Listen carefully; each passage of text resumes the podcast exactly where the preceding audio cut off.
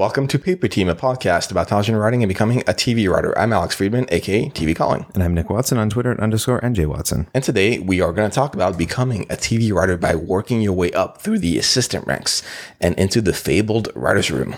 With our special guest, Ning Zhou, who is a story editor on Ozark. Welcome, Ning. Hi. Hi, thanks for being here. Thanks. Thanks for having me. Of course. And uh, let's get started. So first up, where are you from originally and how did you end up in the industry and in LA?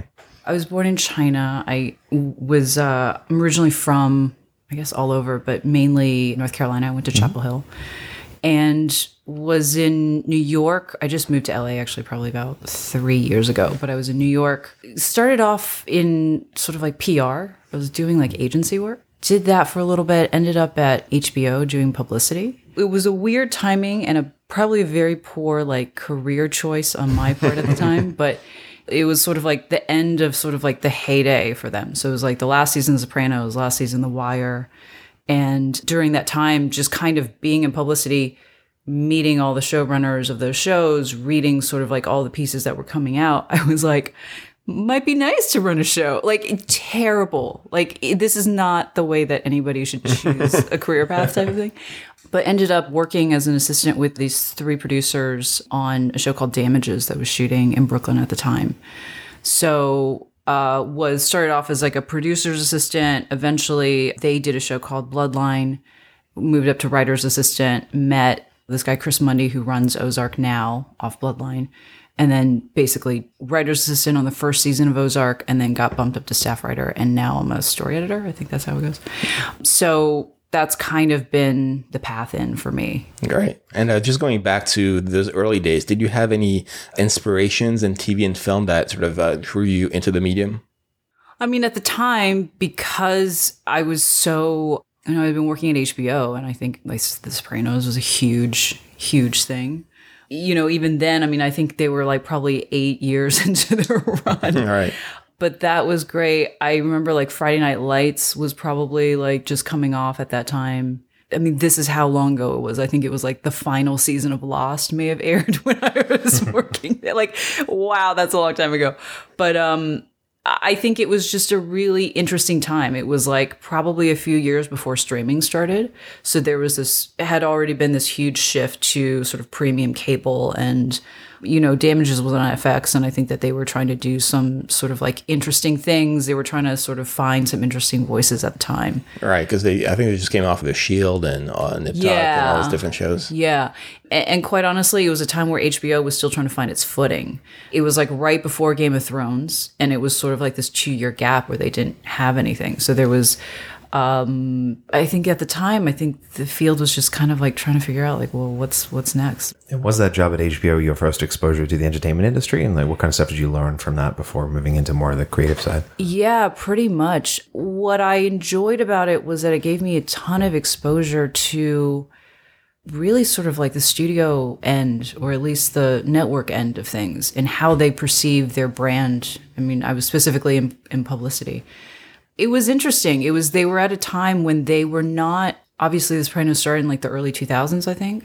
So, uh, you know, my boss and the people that I worked with had been there for maybe 20, 25 years and they talked about how when they started at this place, it was nothing. Like they ran movies, they had I think the Garry Shandling show, like they had very little to run on. And it's grown in the past like 10, you know, 15, 20 years into this huge thing where they didn't have to make the calls anymore. The calls came to them. So it was interesting to even get that perspective of how, as a studio, you know, they were sort of like adjusting and the fluctuations that they were going through and what you have to do in order to sort of stay on top of things. It was kind of just like a fascinating glimpse into that world. And looking back in those days now, did you learn anything that you were taking now into the writer's room, or was it kind of completely disconnected from that world? Oh, uh, you mean HBO or just yeah? Yeah, I definitely think in terms of selling yourself. I mean, it's a mm-hmm. terrible thing, but I think like you know, it's really difficult sometimes as a writer to be able to think about how to sell a piece, how to market a piece, and I think that that was quite honestly a, a pretty big learning lesson in listen, people need things sort of dumbed down, very encapsulated in a very quick way. And I remember Richard Plepler at the time talking about, you know, the brand itself, it's about, it's stardust. We have core shows that are the money makers.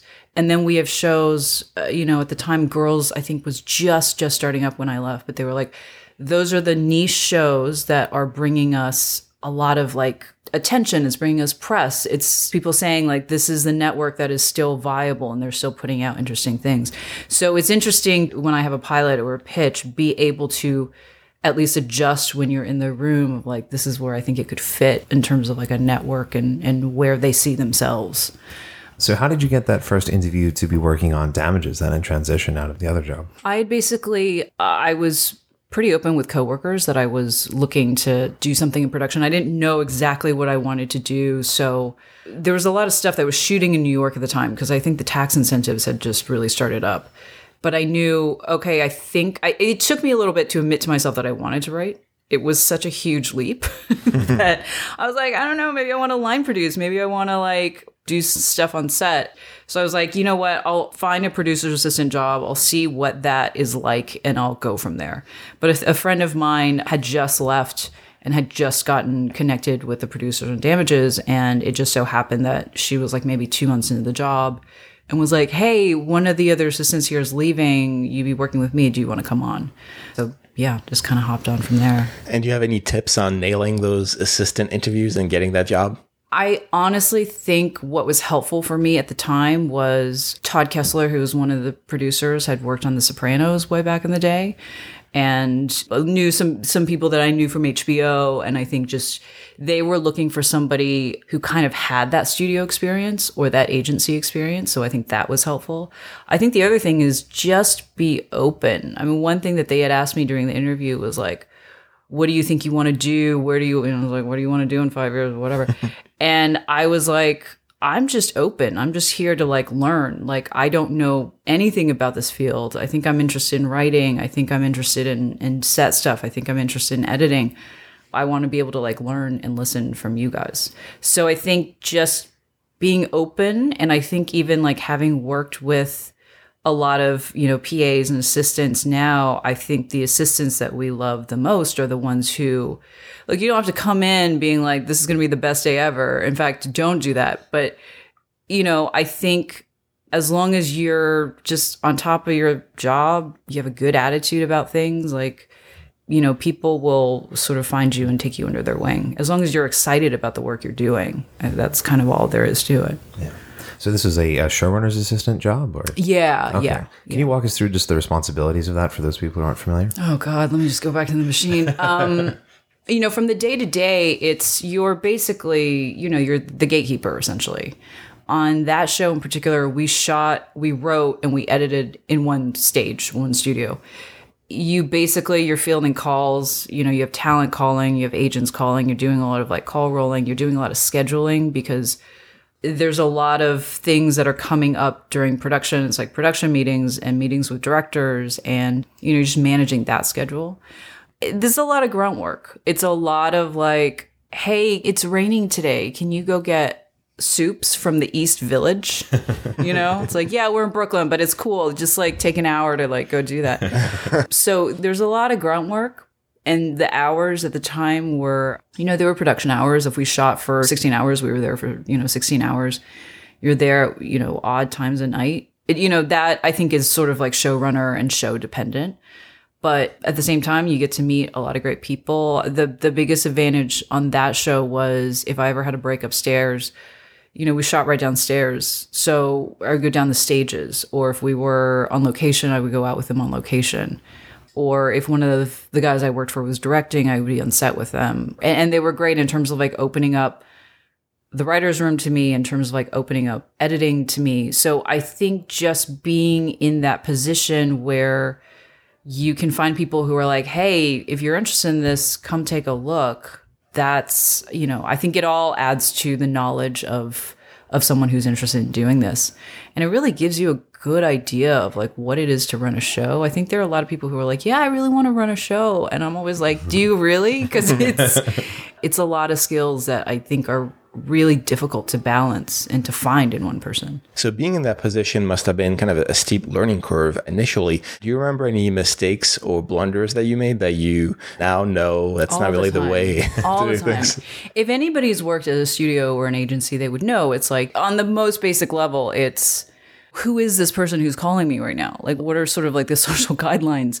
The woman I was working with at the time was so great. She had worked with uh, the head of a studio. And so she knew sort of how to maneuver some of that stuff. And she was like, listen, here's the phone list. Here's a list of contacts, and here are the names that you should know. And if this person calls, put them through. And if it's anyone else, like ask me who it is. And so she was incredibly, incredibly helpful because I'd never really done a job like that. I was doing publicity stuff, but I never did like a, a ton of like that type of like assistant stuff. So it was a totally new muscle in terms of here sort of like the social code goes. I mean, even as something something as simple as like, you know, it's like they don't want to talk to him right now. Okay, put him on hold. Give it five seconds to be like, you know what? I can't get them right now. Like, it's just just the most basic things I had no idea about. So that was difficult. I think being on set, I think was a huge learning curve, like huge, huge learning curve. Best piece of advice was just stay out of people's way. Don't do anything to sort of like interfere with other people doing their jobs and being like very respectful and just don't step on any toes really learning to work with like line producers like what's their headache what can you do to like smooth that over ads ads are your best friend if you are kind to them. Don't make your ad mad. So uh, there there were just a lot of things. How to juggle if you had a showrunner who didn't want to really come out didn't have the time to sort of deal with something at a particular time sort of how to to juggle that. So there's a lot of that. I think that you know it was all super helpful. And how did you then make that transition from showrunner's assistant to being a writer's assistant in the room? Yeah, I basically didn't leave. I was like I was like, "Oh, um yeah, I'm I'm hanging around, guys. Like like you can't get rid of me." You know, off of that show, they uh, probably had about a, a year, maybe a year and a half of sort of development time while they were developing the next one. And I just kind of stuck around and just said, Hey, I'm here and I would love to be your writer's assistant like when you're ready to do it.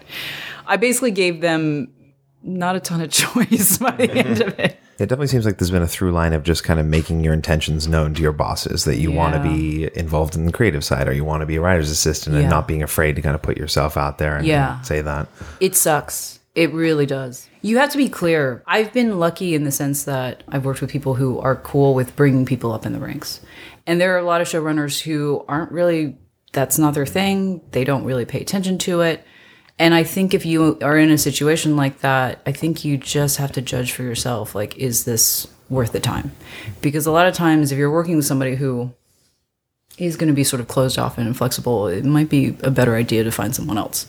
I think a lot of it is making your intentions clear and kind of at a certain point saying, you got to just draw the line and be like, hey, I want X. And if, like, look, I know you guys are struggling with certain things, but just letting you know if it's not happening, then you should just tell me. I mean, I think to me, being sort of open about those things is the best way to handle it. And it's so, it's super scary. It's like, Yeah. who wants to do that? But I think you can, you know, there are things that you can do to sort of seed it out. It's like, I remember working with those guys and just be good at your job, be super engaged. If you have things that you like about the storytelling, tell them. Just like be curious. Let them know that you are still paying attention. I mean, I think the worst that you can do is sort of be you know, really silent about things or not be sort of, you know, opinionated about things. And I did that job for many years. I did that job for probably like three or four years. And it was dispiriting in so many ways because you're like, wow, what's next? Like you're just, and I was living in New York at the time. So it's like you're barely making enough to sort of get by. But I think that there is a lot of soul searching in terms of like, is this what I want? Okay, if this is what I want, then I'm just going to have to be very clear about it. I mean, look, when you actually have to make that leap to writing, that's the trickiest part, right? Because it's on your shoulders to show people that you actually know how to do it. So I think a lot of that time for me was spent just trying to figure out like what story, like what's what, how do I do this thing? I think about the skills and the knowledge I learned from that experience. You know, when I write now, I try to keep those things in mind. I try to keep an eye on sort of like physical production at least, because whatever you execute has to actually be shootable. so it's things like that. It's like understanding, you know, and it's tiny, tiny things. We had to deal a lot with like clearances. I dealt with clearances for years and years and years. And like learning that system, we had this really bizarre thing where the character on Ozark, their last name is Marty Byrde. It was spelled B I R D.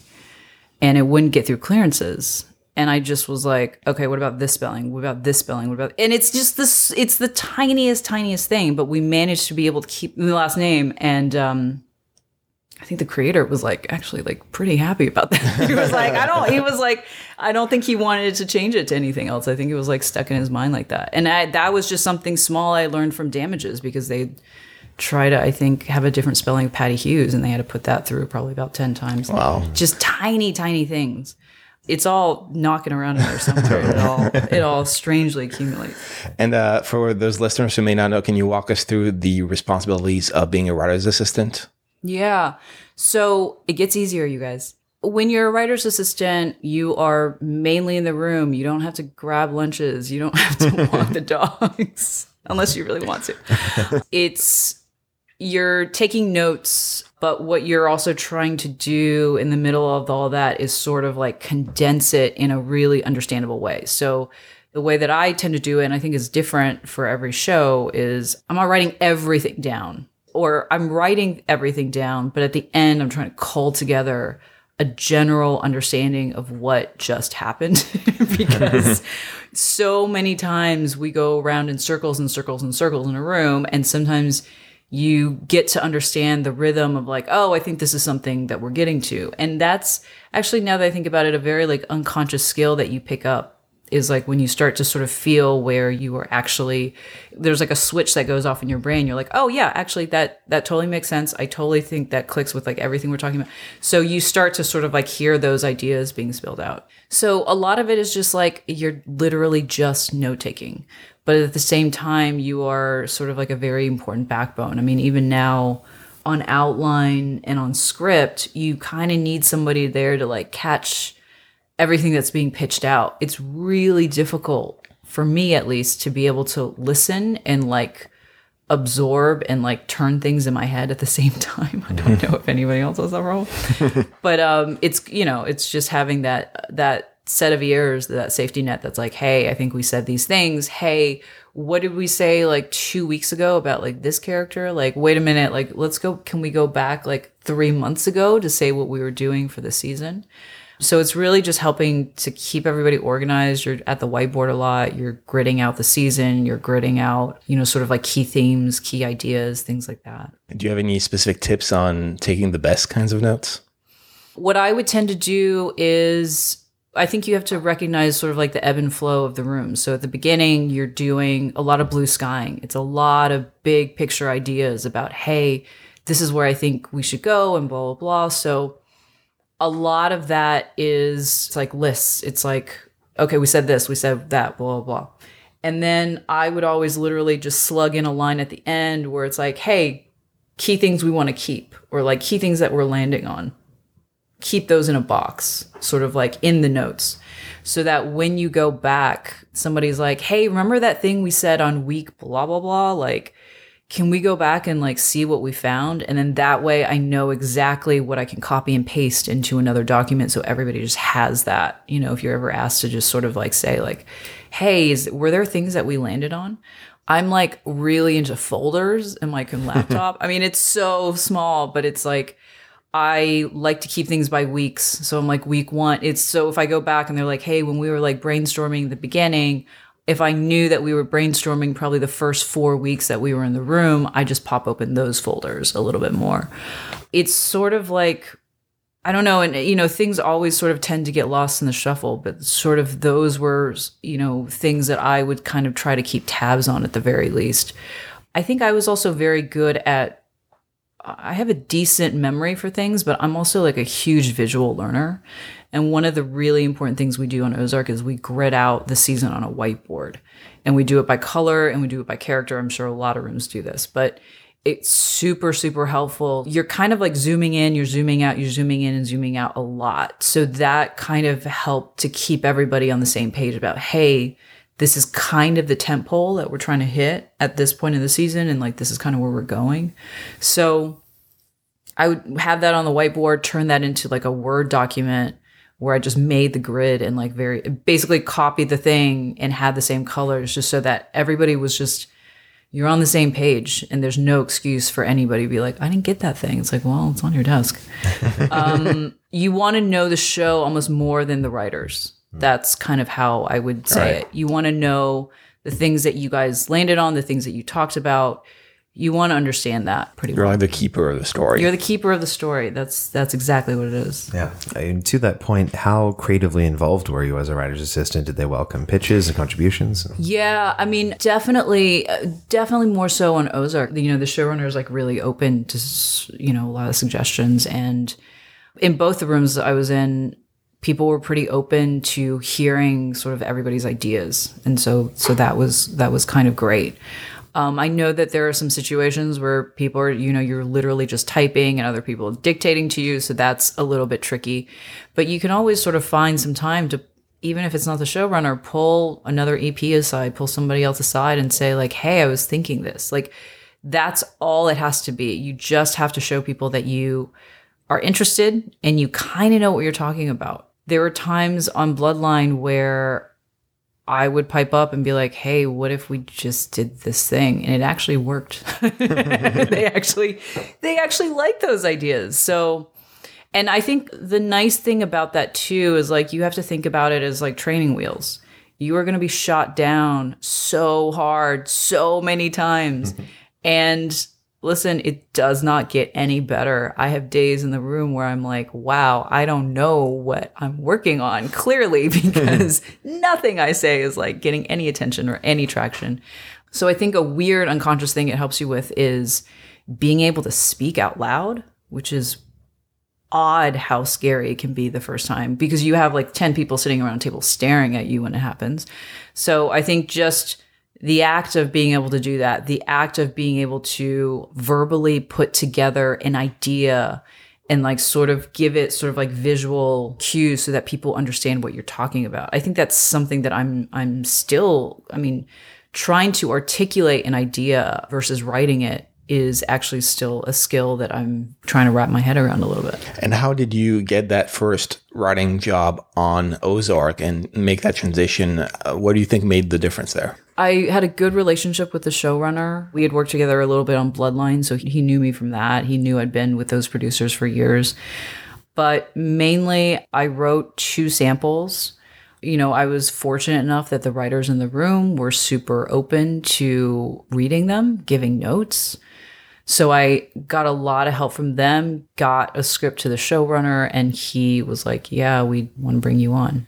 I think it was a combination of like developing those relationships and honestly just being lucky enough to find a team that is open to that. And a lot of shows, it's unfortunate because I think there are a lot of showrunners who aren't open to that. They don't necessarily, like a staff writer is kind of the last person you want to hire because there's a lot to be learned. I mean, even now, it's like to understand what the difference between 15 years experience and two years of experience is, it's the gap is huge. I know a lot of people don't really want to take a risk on that, but at the same time, to any showrunners who might be listening, I think you're missing out on a huge amount of life experience and background and you know, you want to keep a show interesting and there's nothing wrong with including sort of like that variety of voices and, and perspectives. Uh, do you have any tips or advice for people who are kind of in that intermediate period where they're, you know, maybe working on support staff or as an assistant and on the verge of getting staffed? How can they kind of push themselves over that line? I definitely think letting people know is a huge thing. Letting people know you're interested. I think continuing to write on your own and continuing to build those skills. Other writers in the room are huge assets. To have them read a piece, to have them, you know, kind of give you notes on things. they if you ask them most writers will say like yeah if i ever hear of somebody who's staffing for something or like hey i might be getting a show of my own keep those networks alive that probably is more important in many ways than even getting your first agent so there's a lot of that i think stating that intention is really important and having a really it's so scary but like having an honest discussion with somebody about like hey how do you think i've what do you like me? Do you like my work? Do you like what I do? And the worst that somebody can tell you is like, hey, don't think it's a good fit, or like, hey, don't think there's any room. Okay, so adjust from there. And I think especially I had gone through a really, you know, in New York, there there's a sort of a limited amount of writers' rooms that happen in the East Coast. So it was like, oh, if I lose this job, like, what am I gonna do? Look, you'll find another job. Like you kind of have to because you got to pay the rent it's just sort of being like, hey, at, at a certain point, you just kind of have to draw the line and say, like, maybe I just need to bet on myself a little bit. It's scary. It's really scary. And uh, going to those first few days in the writer's room as a, a staffed writer, did you feel any added pressure being on staff, even though yes. you had already been in the room before? Yes. you don't want to sound like an idiot. a ton. Even though I knew those people, it was like, okay, I have to prove to people that I'm not just here because I've worked my way up, even though that sounds ridiculous. it's like, okay, I, I, I think I, I can actually do this. And it's not just like somebody did me a favor. Yeah, I think there's a lot of that. I think there's a lot of sort of stress about whether or not you're doing the job right, whether or not you're pitching the correct things, whether or not you're saying the right things, whether or not you're contributing. But I think that first year, I had a writer tell me, Oh my God, this is so. He's literally like one level above me. And he was like, Okay, here's the secret nobody expects anything of you, like nothing, right? He's like, just stay open for now and try to learn everything you can and just kind of do your best. You kind of just got to go on blind faith a little bit that people will support you. I mean, most people, I think if they're nice people, will give you the benefit of the doubt. I mean, you're going to pitch some real duds. It is going to be so rough in there. But, you know, you kind of you'll get a feel for the show and hopefully the people you work with are supportive enough to say like, hey, like, what if we did this? And the hardest, hardest thing is this is going to sound very LA and like my New York version like hates it. But um you kind of have to let your ego go. There's a lot of like I want to prove to you, I want to show you I can do this. Like I'm I like I yeah, I'm like I'm super smart and I can I can break the story on my own and you can't. It's it is it's a collaborative process unless you are upper mid to upper level, you are controlling the levers there. And even then, you should stay open. But I would say the the main thing is I remember going through my first break on the episode and I was just like really beating myself up because I wasn't finding what the episode was and we were having it's like you and look as a staff writer you get tossed these mid-season episodes that are to an experienced writer it's difficult you're dealing with a lot of like you essentially have like 15 balls up in the air because episodes one through six, you are accountable for understanding that story. You are accountable for toeing that line. So it's a lot to juggle. It's hard to make those episodes interesting. And I think at the time I didn't know that. So it was like, oh God, I'm just doing a terrible job here. You kind of just have to trust. You have to trust that people are are guiding you in the wrong direction and nobody wants to make a crappy show. I mean, sometimes it doesn't feel like it. Sometimes it's just, you know, depending on the room, you're like, oh man, every all of you are sinking this ship. But most of the time, you're on the same team. Nobody's trying to fight you. And I think if you're open to it and you're not super resistant, you'll be okay. And I think you get put on the spot a lot. There's a lot of moments where somebody is trying to pitch you the logic of something they're trying to pick you and you just like like i just went through this like i was so unmovable i was so like that makes no sense. And then i'll take an hour away from the room and i'm like actually that makes a lot of sense. So it's all of that and it's just trying to have a good attitude. It's so hard to shut down. Like it's really you gotta remember why you are in yeah in the i mean yeah, it's different. It's it's and it's tricky because as a writer, right? It's like, you know, we're in the room half the year or maybe like 8 months out of the year and then the rest of the time you're working on your own stuff. And there's nobody who's telling you how to do those things. So it's a weird line to have to toe to go back and forth from. And what was it like getting your first script as the staff writer? How did you kind of approach that? It was scary. It was really scary. It was super nerve wracking. I think once, you know, we have a whole process there where we sort of spend a day or two sort of talking about general ideas of what's falling off of the other episodes. You have a few concrete plot things that you have to turn, right? And I always end up, the past few years, I've ended up with episodes where something crazy has happened and then I gotta like deal with it. so it's, it's a lot of like it's a lot of like fallout and like whatever. That first year, I mean the first time I did it, it was I think I've almost blocked it out of my memory. You kind of like psych yourself out a little bit. It's like, well, I think it should be this. And people are like, no, that's that's we're not gonna play it like that. We're not gonna play it like you would, you know. So you're not only are you trying to get a feel for what the show is, but you're also trying to break a little bit of new ground in terms of trying to make it keep it interesting for the viewers. And the problem with television now, or the difficulty in television now, is that there's so much of it. It's just a great thing, but at the same time, like things get copied faster. It's like, oh, I've seen this before, you know? The difficulty becomes like, how do you make it sort of fresh? How do you make that tension hold? But I think a lot of it was honestly on that first script, I was really trying to find my footing. I tend to write in a way where I know what needs to go into a scene. The first time I hit it, there's an instinctual structure that comes out of it to me. But uh, what I'm learning now is that there's so many levels of fine tuning. There's so many, you know, we were just, I was just thinking the other day, like, there was a scene in a thing that I had where I thought it was going to be one thing. And then a writer said, like, actually, I think it's this. I think it's this feeling. And I was like, oh my God, you're totally right. So being able to sort of stay open to what that looks like and recognize when a good idea is a better idea than the one you have, which is, I would say, 99% of the time. you know, that's when you get to sort of have fun. And that's when the episode really opens up and you start to see sort of like the different colors and the variations that you can give it. And looking at breaking stories for Ozark specifically, can you walk us through that process? How much blue skying versus episode building do you guys do? Yeah, we do about, I would say, like two weeks of, of blue sky. You know, a lot of this is showrunner dependent. There are showrunners who take a really long time to make decisions. Our room, we tend to put down tent poles pretty quickly. And actually, the adjustment from show to show was so crazy to me that as a writer's assistant working on Ozark, I was like, oh, really? We're doing this? Like, is that is that a decision that we should make?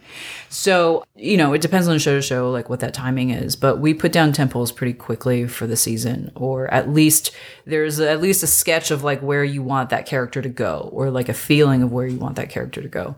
And then we start basically just sort of breaking episodes. I think we spend about a week on the break then we card. We card, that goes for about a week. So we write out all the scenes sort of by character. We tack it on the board. So everything's like color coordinated by character. And then you basically break out, okay, we know he's going to do this, we're going to do that. Like you break out the scenes that you think you have. And then you do a blend on another board. So, um, you know, act one, act two, act three, you kind of just beat out, okay, and a lot of things it's tricky. It's like there are plot things right? Things need to fall in a certain order but it's always it's like what's the flow of that scene? Like what do you think that scene is in your head? And being able to describe something it's a tricky tricky skill to have. It's a really tricky skill to have. So when it's time for a writer to do their episode they're given this kind of breakdown of the beats and all the acts and they go mm-hmm. off and write an outline and then that comes mm-hmm. back and how does it all flow on from there you do your beats, you walk through verbally what is necessary in those scenes, like what the feeling state is, probably by the end of those scenes. And then you go off, you do that outline, you flesh it out a little bit more. You basically, at that point, what I think of it as is you're given your box, right? Like, here's your box. Here is kind of like what you need to do with the box but you are given sort of like a set of markers or crayons, and it is your job to make it interesting. So you're coloring within the lines, but you're making it an interesting picture. Look, if you're a more senior writer, that line can cross a little bit more. But I think when you're a junior writer, it's like, okay, it, it needs to be this. You can be, you know, they want you to be playful. They want you to be inventive. They want you to give a scene a shape that they haven't seen before or thought of before. So you try to do that but that's you know again even now that's a skill that i'm learning. It's like how do you balance what people are telling you the scene is with what you had in mind So there's there's a little bit of that and then when you go off to script, we go through the outline in a lot of detail and we've had outlines come in in a really really good shape and we'll still do probably an hour or two of notes on those just to make sure that we're landing in certain places. And then when you have an outline, people can also get a sense of is the flow of the piece good? Do we need to intercut things? Do we need to move things around? Is the story making sense? Like you can tell in the outline oh boy, like you, there's always like a handful of like duds that you're like, oh god, what was this supposed to be? Like the logic does not track. And then you can, I mean, I'm I'm pretty open with people when I'm like. This is garbage and it makes no sense. So help me make sense of it because I don't think I captured what you had in your mind. And then some people, like you'll say, like people will say out loud what you have in mind. You're like, that makes no sense. So then it's, it's everybody making sure you're on the same page and making sure that you know things track. When you go off to script when i have an outline i pretty much have a very good visual sense and also a structural sense of what i'm doing. I know certain lines i'm throwing in. I know the rhythm that i'm going into. So the script process is so much easier. I've been in situations where i've seen writers go from a beat sheet to have to go to script because of time.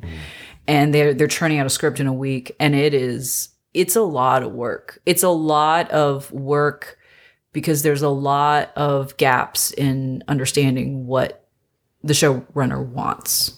And sometimes it's because it hasn't been communicated well, or sometimes it's different shows work in different ways. So we have a pretty good system on that. And then when you're on script, that's kind of the fun part. You kind of get to like, you get a little bit more breathing room in terms of like, okay, what makes this fun? How do I make this scene really interesting to read and really interesting to act. Because the other thing, like a real key learning that I had when I was on set last season was like, oh, so basic. They just need some interesting things to say to fill the space in terms of like a rhythm of a scene. So just trying to make all of that sort of entertaining. And what's the turnaround usually for those writer's drafts? We get two weeks. I know there are rooms that you get a week. I know there are rooms where you barely get a week. It's a it's a time thing. You could tinker. I could probably tinker on this outline for another week, but at a certain point, you get too close to the work and you feel it. You know when you're done. You know when you need another set of eyes on it for sure. And can you speak to those experiences being a writer on set and those expectations? Yeah, I mean, a lot of it is show up at rehearsal. It look, all of this is like just like basic basic things, but you have to understand your number one job is to again stay out of people's way because this is not your home. This is other people's home. This is when the ads take over. It's when the director takes over your dp takes over. And stand back because those guys really know what they're doing. I think especially on a show like ozark we just had a, a, production designer come in and show us some stuff and i was like oh my god like this is real. Like they made it real? Like it's it's you're always like oh i wrote that thing but like somebody actually has to do that? It's it's literally just being there as like a support. And a lot of times uh, on our show in particular the showrunner has done a tone meeting with the directors before. So everybody the line producer the ads department heads the director in particular knows kind of what the feeling is of the episode and they've they've talked a lot of those things through. So everybody's kind of on the same page already. A lot of the actors will have already talked to the showrunner. You know, that's another that's that's again, that's something that I'm still learning is like working with actors. Again, a super basic thing. It's like people coming up to you and asking you like what's the scene other than getting out information like what's the emotion that i have to present i mean that is their job is to present emotion really basic things. Where does the scene fall? A script supervisor is going to be your best friend on set when actors come up and start asking, like, where is this? Like, where did I, what was the scene before? What's the scene after? A lot of those things. Again, I've been fortunate enough to be working on shows where actors are super professional. They know exactly what they're doing. They have been doing this for years and years and years, and there's relatively very little drama. But I've also heard of situations where actors are asking for rewrites like right on the spot and like having to manage that and maybe not getting support from your upper levels when things are being thrown into chaos. So it's really difficult to say. It that's kind of again, it's like it's a whole other set of social skills to be able to manage that. I have a director friend who I think you guys have interviewed, and she's given me a lot of insight into working closely with people. And especially as a director, hearing her talk about how you get thrown on a show, it's like you're a guest, you know, like every, this is somebody else's house. So it's trying to make, you know, and most times like directors kind of, they've been through this and they know it, but it's, it's answering questions that they have and making them feel supported in in a in a strange way. I think everybody just wants to feel like they're being seen and heard. so it's feel loved. you want to feel loved. You want to feel um yeah, you yeah, you just you kind of just want to like be able to like soothe things over. But again, I've not had to deal with too much craziness. I'm sure that there are shows where things get ripped up at the last minute, actors are getting pages at the last minute, and you know, you get pulled into the swirl of that. So it's really just trying to keep a level head. Do you get the opportunity to sit in on editing for your episodes as a staff writer, story editor? A little bit. I mean, I could on Ozark, but not a ton. I'll see cuts. I'll do like very minimal notes on cuts, but I did a little bit more of that, I think, on damages and bloodline just to see what the mm-hmm. process is. But it just gets rewritten again in a really great way. And if you have editors who are fantastic at their jobs, which we have, it really makes you see things in the episode in a way that you didn't. There's a cut in my episode from last season that I did not see when I was writing the script. I don't think anybody saw like a matching of of shots hmm. And one of the editors when they were going through the episode they found it and it really made that sort of emotion and that scene like way better than we had ever sort of captured it on the page. So uh, those guys are your friends man. They're gonna make it really beautiful. And what were some of the differences between working on damages versus bloodlines versus Ozark? One big difference is even from damages to bloodline on damages everything was at one studio we would shoot location in new york but there was one home base. On bloodline it was really scattered. We had a, a room in new york. We had a room in la we were shooting in florida. So it was really sort of separated in some ways. The amount of control that you have is extremely distant. A little bit similar on Ozark. We shoot in Atlanta, we write in LA. So if there are questions that come up during the middle of shooting, they have to be able to grab a showrunner pretty quickly. They have to be able to like get a writer pretty quickly.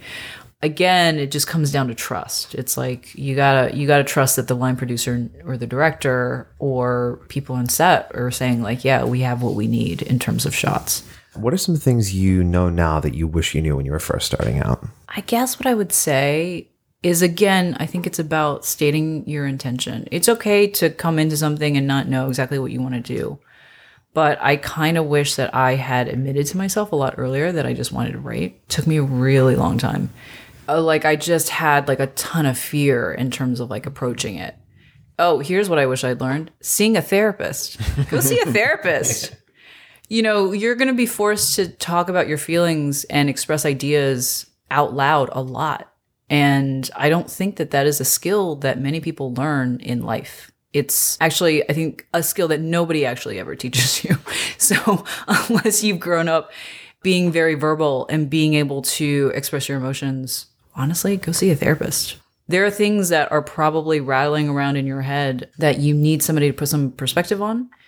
It's some great story stuff at the end of the day in terms of like being able to express an emotion that you have. I mean, I would say 50 to 60% about being in a writer's room is being able to emotionally connect with those characters and being able to tell really personal stories and um, not burst out crying. not, you know, like you need to have processed a lot of those things, I think, before you can share them. So I think that is strangely, that was like a very helpful thing for me, at least. You know, the thing that is hardest is just sort of believing that you can kind of get to it it's very difficult if you you know you see something at the end of the line but i'll tell you what when you get here it's just as scary so it's like the you know it's like the journey continues right it's like you get here and you're like oh man i know nothing like i have such a long way to go in comparison Do you think that part of that kind of reluctance to say, yes, I am a writer and this is what I want to do is like imposter syndrome? Do you still kind of deal with that feeling sometimes? And It is that. I mean, for me in particular, as uh, like I'm Chinese American, so I'm first generation. I've you know, I think this is pretty typical, but like my parents really hammered it into me that you, you know, you do work that you know you can support yourself with, right? It's like very, it's like you're a doctor, you're a lawyer, you're, it's like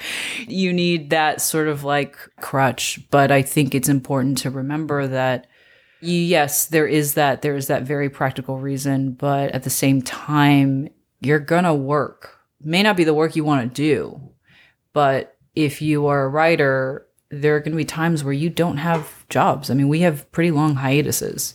It's like you have very dark moments in between where you have to remember that um, this is a thing that you really want to do. This is a thing that you really enjoy, and you kind of have to weigh what that difference is. Do you, you know, for a really long time, I was very unhappy with what I was doing, was not getting any sort of like sense of joy out of doing that.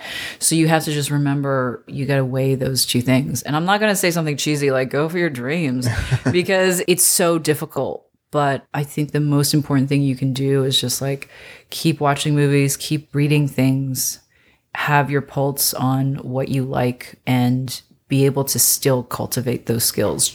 Title or no title, you can still be a writer, you can still do those things. Speaking of work, what are some of your long term goals? Do you want to be a showrunner, uh, develop projects? Yeah. Yeah, I would love to one day have a show. I would love to maybe do some film stuff, although it sounds like that is probably the trickiest thing to do these days. You hear writers all the time just talk about how difficult it is to get hired to do a movie. Nobody makes movies anymore. So I think a lot of it, you know, honestly, I'm in a very early stage of trying to navigate what that is. It is really, really tricky. I think there are a lot of pitfalls in this business. I think it is very easy to end up working on something that you don't really enjoy. A writer that I work with now actually has this motto. She's like, it's people, not projects. You want to find people that you really like that you really enjoy working with who are super open and that's what's going to make the work enjoyable and that's what's not going to make you go home miserable not wanting to work or your, on your own stuff you know it's all of that all right before we go we have a few final questions and number one what are you watching on tv right now uh, like I was saying to you guys, because I write drama, I need to relax with comedy. So Veep's been back, Barry's been back, um, which is amazing. I love, love, love, love Veep. I can watch an episode 10 times and I know I miss like 20 jokes in between. Um, I've been watching a lot of that. Um, I've been watching Hanna on Amazon. I've been watching well Game of Thrones is this weekend, so yeah. that's that's coming on for sure. I don't know. I'm kind of everywhere. I was watching like Marvelous Ms. Maisel. The other day, I was watching, uh, I think it was like a French show on Netflix. I do a lot of for like, and now what I love about Netflix is like there's so much foreign content, mm-hmm. which is great because there are a lot of like life stories and perspectives and opinions that you don't get in American TV.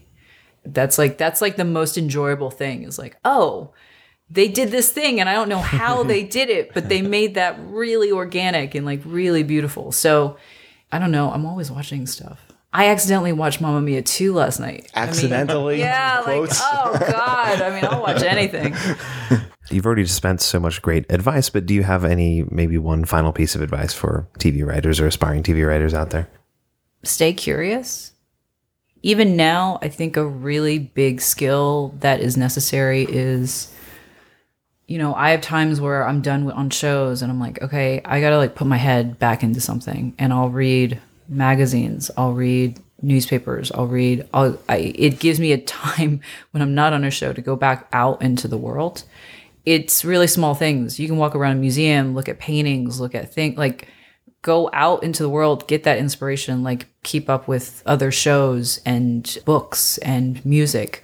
Because I think the most detrimental thing you'll meet people who are like i don't really like watch anything anymore. Or like they'll say when you ask them the question like what are you watching on tv or like what do you like? They're like eh, nothing. And that always kind of like pisses me off because i'm like well don't you have to know like what you're doing in order to do a better job at it? Like it always like kind of drives me insane. So i mean that's all i would say is like yeah, you gotta kind of you gotta be social. I mean, it really like I think for writers especially, it's probably really hard because this is like this is like you know these are indoor kids. Like nobody wants to get out there. But I think you know you gotta remind yourself. I mean, I have to remind myself right now because I am trapping myself in a dark room all the time. That um you have to remember to interact with people. I mean, is that that's so basic? It's like you know, talk to people, talk to friends. You have to know what the world is doing so that you have story and that you can write about it. The thing about LA is that you never leave your house. In New York, you're kind of forced to go out all the time because everybody has crappy apartments. But here, it's like you get a little too comfortable, you get a little too relaxed, so you kind of have to remember to to get out there. Yeah. And uh, lastly, do you have any resources for writers or assistants, be it books, apps, websites, podcasts, anything you can think of? You know, there's a really great book. I'm sure you guys have heard of it, Bird by Bird. That was actually a really helpful book in terms of helping to sort of like silence like an inner critic when you're writing. A friend of mine and I had started reading this uh, Invisible Ink. I think is another great book about essentially when you look when you know when you, when you look at TV scenes you have to think about what is unspoken. I was just watching Game of Thrones last night, and I was like, the dialogue in the show is is, inter- is interesting, but it's actually it's actually the way that they have framed the scene that is the most interesting. Right. It is the tension going into the scenes. It is the elements that they're playing with that are within the mythology of the show. Um, that is actually what is fascinating and what makes that show kind of still interesting to watch, even though they're like on season six or mm-hmm. something. yeah. So that was a great thing. And I listen to a lot of podcasts, a lot of podcasts like this. I think there was a BAFTA one years ago where they would interview various like f- you know film writers to talk about their process and it's always interesting to hear people's processes even small things where it's like somebody I work with is like I have to handwrite everything before I type it up because it helps my mind sort of like because I think we're of that generation where we still wrote things. where, uh, they're like it helps me to connect like muscle memory to things, and it actually helps to generate dialogue more. And now I do that. Or I had a writer who I worked with on Bloodline who was a novelist. I remember asking him one day, like, what is the thing that you have that helps you write? And he was like, I have an app that turns off the internet on my computer and I got that and guess what? I wrote things. Like it's it's tiny little things. It's um it's learning, it's really just like it's really just learning habits of how to get yourself to sit down. I do everything in my power not to write. Like I spend, I would say 60% of my energy not writing, not sitting down to write. And then having to remind myself like, oh, it's actually, you know, just like last week, I was saying to my husband, I was like, oh, I can write. Like I remember how to do this. Like you, it's a muscle and you just have to remember to sort of like keep using it. But I would say that. Absolutely. Yeah.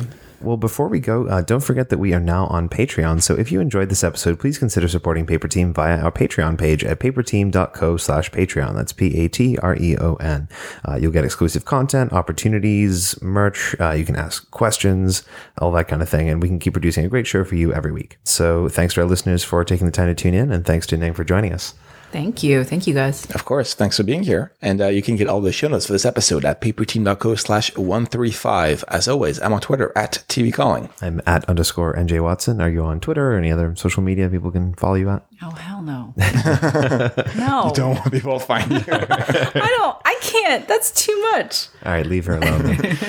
and and uh, next week we'll, we'll be uh, doing our regular paper scraps slash paper news, whatever we call it these days, uh, segment episode, uh-huh. where we talk about all the dirty deets that's been happening in the TV running world. We'll see you guys next week. See you there.